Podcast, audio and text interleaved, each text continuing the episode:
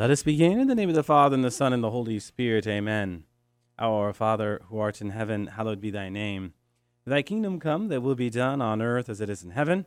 Give us this day our daily bread, and forgive us our trespasses, as we forgive those who trespass against us. And lead us not into temptation, but deliver us from evil. Amen. In the name of the Father, and the Son, and the Holy Spirit. Amen. Well, welcome to another edition of Seeds of Truth. This is your host, Joel Holcroft, coming to you from KKXX Studios, Chico Life Radio, 104.5 FM and AM 930. It is great to be with you another Thursday evening, where we are set to continue our exploration into these special topics. This evening, I want to take up the topic of blessings and being blessed, responding to not only your question about what a blessing is, but also really the relevance of persecution and what it means to be in favorable standing with God. This is a topic that has come up recently quite a bit, so I think it is very important to talk about here on air in the friendly confines of Chico, California, in the studios here. So again, I welcome you, those of you who are taking time out of your busy schedule. So again, this evening's topic is about being in favorable standing with God. Incidentally, we should note that the Greek word for blessing is makarios, okay? It literally translates as to be in favorable standing with God, right? Blessed are the poor in spirit, blessed are the meek, blessed are the merciful. That Greek blessed is makarios, to be in favorable standing with God, which in many ways brings us back to the Old Covenant vision, Old Testament vision of peace. And the shalom, the Hebrew there means to be in covenant harmony with God. So when you're in covenant harmony with God, when you're in that dynamic relationship with God, certainly you are going to see what it means to be blessed as you are in favorable standing with God. Now, the conventional take on blessing is that it equals prosperity, and really this is what is behind the question I have received, and in many cases, what is underneath the conversations that I have been in. This take that blessing equals prosperity. And on one hand, yeah, when you put in the hard work and you reap the reward of that hard work, therein lies blessing, sure. But is prosperity just another way of saying blessing? No.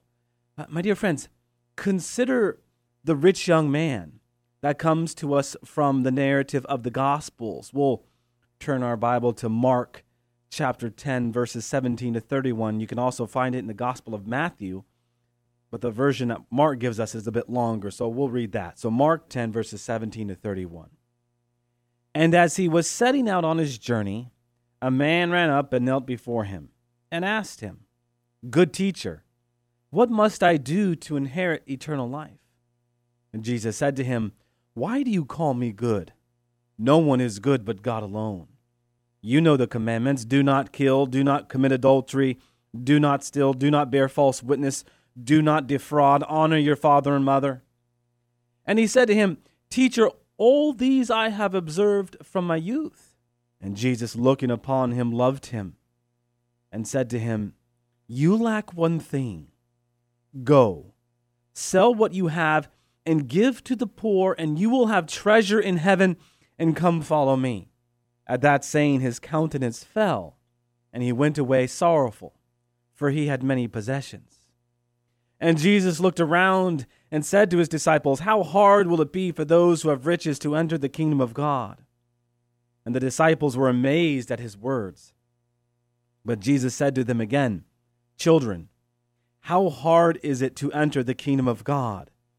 It is easier for a camel to go through the eye of a needle than for a rich man to enter the kingdom of God." And they were exceedingly astonished and said to him, "Then who can be saved?" Jesus looked at them and said, "With men it is impossible, but not with God, for all things are possible with God." Peter began to say to him, "Lo, we have left everything and followed you." Jesus said, "Truly I say to you, there is no one who has left house or brothers or sisters or mother or father or children or lands for my sake and for the gospel, who will not receive 100-fold now in this time, houses and brothers and sisters and mothers and children and lands, with persecutions, and in the age to come eternal life." but many that are first will be last, and the last first. What a gripping episode, huh? Here you have this young man of great wealth reaching out to Jesus, saying what, my friends? Teacher, wait, hold up. I've got a question to ask you, right? So what might we glean from this text? What might this scene look like? Well, Jesus and his apostles are leaving town, right? And then they hear this young man crying out to Jesus. So what do? Well, they turn around and see probably a well-dressed man hurrying toward them.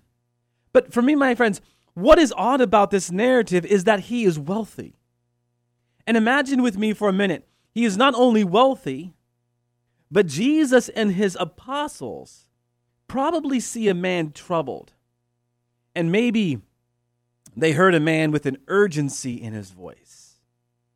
You know, that urgency, my friends, that comes with knowing intuitively that it is time to change something in my life, in your life, in our life.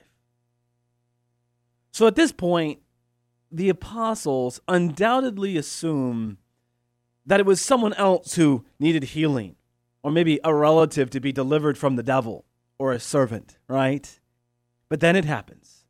The man drops to his knees in front of Jesus and blurts out, "Good teacher, what must I do to inherit eternal life?" Did you catch that, my friends? I, not him or her, or he or she, or my son or servant, but I. What must I do to inherit eternal life? So many of us are accustomed to talking about what everyone else needs to work on, right? But here in this episode, the emphasis is placed on the I. And so should we, you and I, step into the shoes of this rich young man. Now, let us get into even further the mind of the first century here. This is highly unusual, what is taking place here, because wealthy people were not in the business of being so earnest about such things. So the disciples, at this point, they are probably looking back at Jesus, still trying to figure this out themselves, quite frankly. One can only imagine how they were eager to hear what Jesus had to say. For certainly, at least for me, his response would help them better understand what it means to be blessed, as it helps us today better understand what it means to be blessed. Asking that question, what must I do to inherit eternal life? And so for a moment, Jesus doesn't speak, but only looks intensely at the young man. And then we read, "Why do you call me good? No one is good except God alone." Not the expected reply, huh? And at this point, the disciples were probably getting used to this, huh? But for the rich young man, probably not. He's probably looking quite confused. Then he says to the rich young man, "You know the commandments. Do not murder, do not commit adultery, do not steal, do not bear false witness, do not defraud, honor your father and mother." And then the man replies, "Teacher," notably leaving off good this time, right? "All of these things I have kept from my youth." Again, this is remarkable. Most people desperate to talk to Jesus were sick, demonized, sinners like prostitutes or tax collectors looking for forgiveness. Not this man. Why was this young man so troubled about his soul? Well, Jesus pauses again. And I dare suggest, as he now looks upon the young man, that his face was radiating affection. The disciples anticipating a word of maybe commendation or comfort. And this is what they've, again, grown accustomed to. But no, what comes out of our Lord's mouth is something different, something unexpected, something unconventional, because that is always what comes from the mouth of Jesus.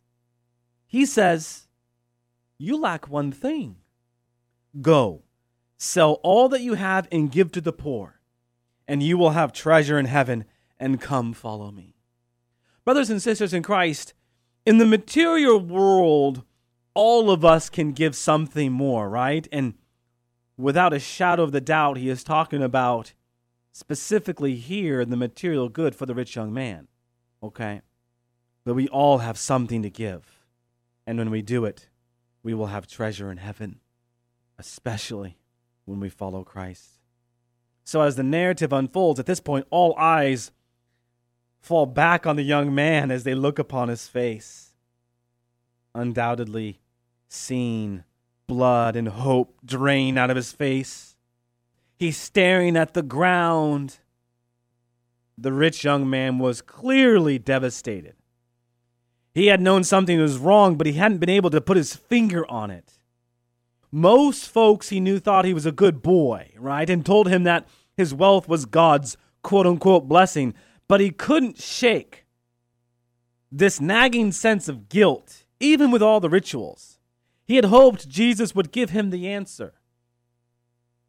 But he wasn't prepared for this answer. He wasn't prepared for the answer Jesus gave him when he asked genuinely, "What do I need to do to change?" Before you point the finger at the rich young man, ask yourself that question. Are you willing to go where the rich young man went? He knew why his soul was troubled. When Jesus gave him the answer, he knew why his soul was troubled. All it took was a clear choice between two treasures, God or wealth. There on his knees in the dirt before Jesus, he realized which treasure he loved more. And it wasn't God. And incidentally, my friends, when we translate in the Sermon on the Mount, mammon, that Hebrew translates, and actually it's the Aramaic rather, that translates as just not wealth, but trusting wealth. Now this is important because soon thereafter, what do we hear but the Sermon on Trust in the Sermon on the Mount? So Jesus says to us, do not worry, do not be anxious. You translate that Greek, it's preoccupied. Do not be preoccupied, right?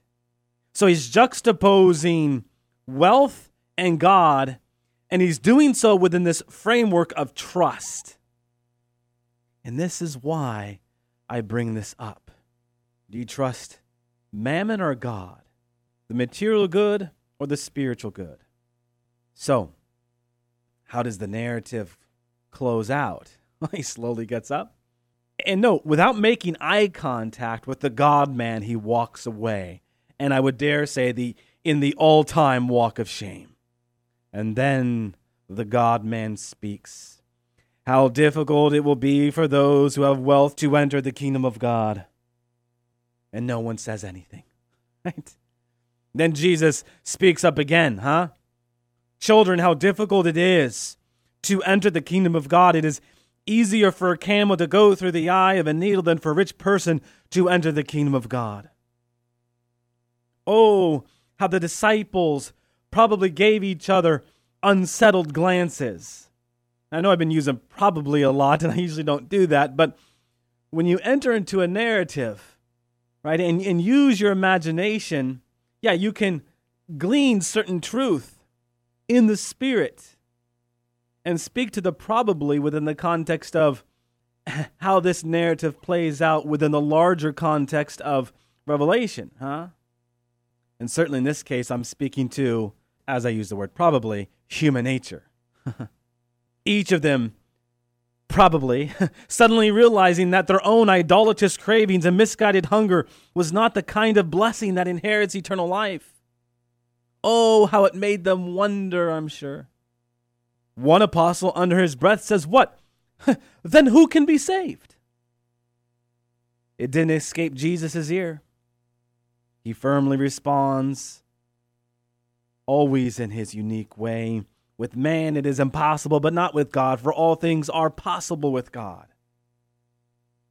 Brothers and sisters in Christ, this story is a stark reminder that earthly prosperity can be, if it is where your heart is, a blight, a pest, certainly not a blessing.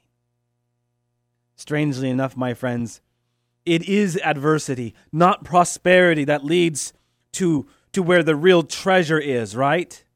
That's why Jesus calls his disciples to follow him down very difficult and sometimes costly paths. These paths that ultimately become the path to what? The blessing. These are the paths to eternal treasure and pleasure, spiritual wealth and spiritual blessing. This is why James says, count it all joy when experiencing trials. Trials push us to depend on God in ways we would not otherwise. Prosperity entices us to depend on worldly things for happiness and security as opposed to spiritual things for happiness and security. As I've said before, and I'll say it again, when we are down to nothing, God is always up to something. My dear friends, if you are experiencing distressing trials, I might suggest to you that it is likely that God has given you a priceless gift. What does the author to the letter to the Hebrews tell us? But that he lovingly disciplines those whom he loves, and he uses adversity. Hebrews chapter 12, verse 10. Peter reminds us affectionately in his first epistle, chapter 4, verse 12, beloved, do not be surprised at the fiery trial when it comes upon you to test you, as though something strange were happening to you. God knows how to make a camel pass through a needle's eye. All things are possible with God.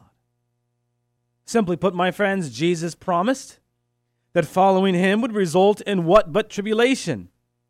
But at the end of the path, what awaits you is eternal treasure.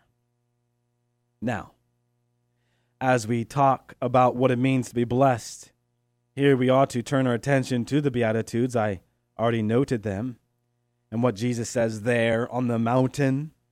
In the Sermon on the Mount, he gives us the charter for holiness, the charter to live a blessed life. And how does he start this charter for blessings? Well, maybe it would be better asked, how doesn't he start?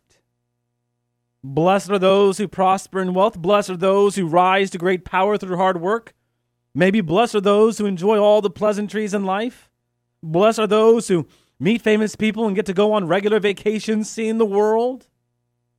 No. Again, these things in and of themselves are not bad. In some cases can fall into the category of being in God's graciousness. But Jesus says, blessed are the poor in spirit. Blessed are the meek, blessed are those who are merciful, blessed are those who are pure of heart, for they shall see God. Blessed are those who are persecuted, Jesus says, in my name. So blessing then, based upon not what I said, but what Jesus says, is rooted in being poor in God. So there you have it, right? He takes this idea of blessing equals prosperity, and he turns it upside down. And as he does, ultimately, what he's presenting to us is the true meaning of blessing, turning it right side up.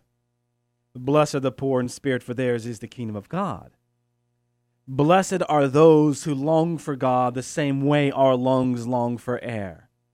Blessed are those who see all things.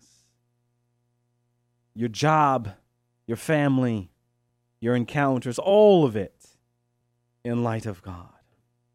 You know, here, my friends, as we are talking about blessed are those who are persecuted, we ought to turn our attention to the early church, specifically the first 3 centuries of the church and the days of the great persecution.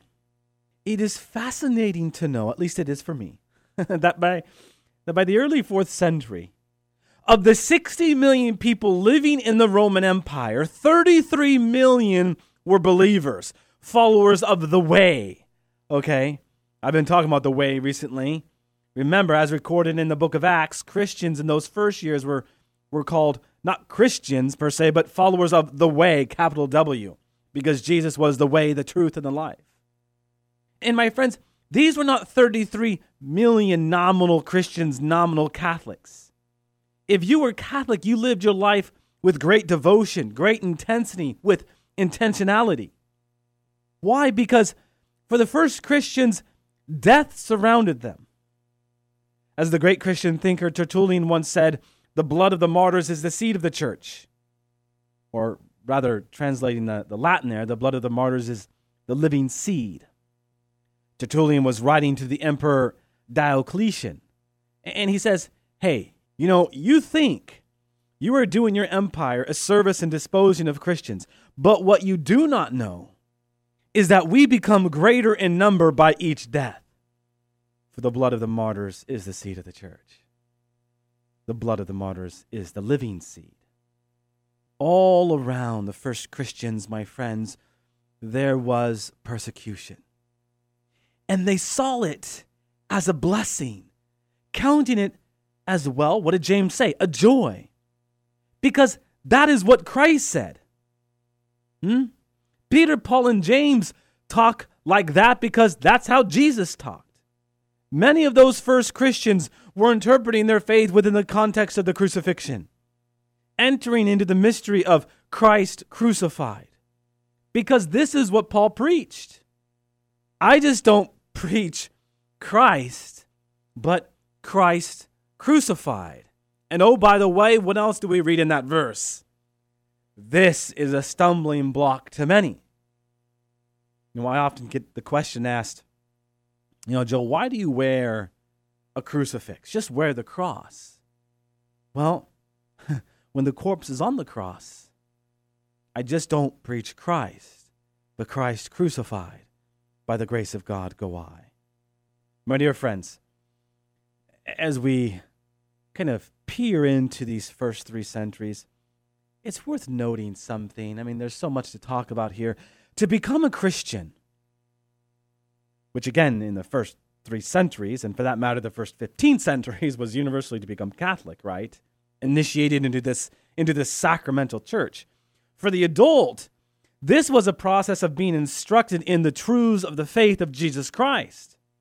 You see, they had gone through an initiation process that not only gave them a deeper understanding of the infinite mysteries of God, but in the light of them, what it means to take on the many burdens and risks that come with being Christian. So they were not only formed in what it means to be a disciple, a sacramental disciple, but they also understood what it means to live in the very mysteries they were formed in, right? You see, my friends, once formed in what the sacraments are, well, you now live sacramentally. You live with one foot on earth and one foot in heaven. You live with the end in mind. This is what the first Christians boldly called the process of divinization, being deified in God. What does 2 Peter chapter 1, verse 4 say? But that we are partakers in the divine nature of God.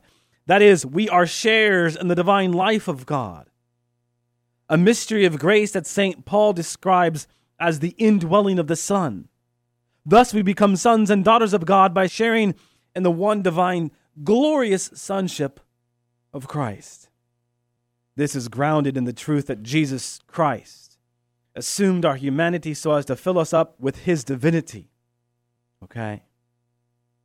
In the words of St. Augustine, we have not only become Christians by virtue of baptism, but Christ himself.